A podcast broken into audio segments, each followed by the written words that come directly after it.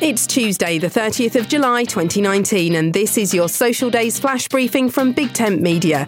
On the social calendar today, it's Cheesecake Day, Paperback Book Day, Father in Law Day, and Share a Hug Day.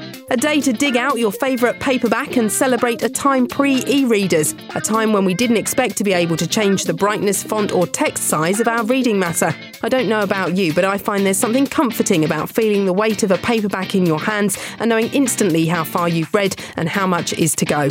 As it's Paperback Book Day, perhaps you could drop into the local library or buy a copy of that book you keep seeing at the station. My name's Suze Cooper. You can find me on Twitter at Big Tent Social for updates about social media and voice technology.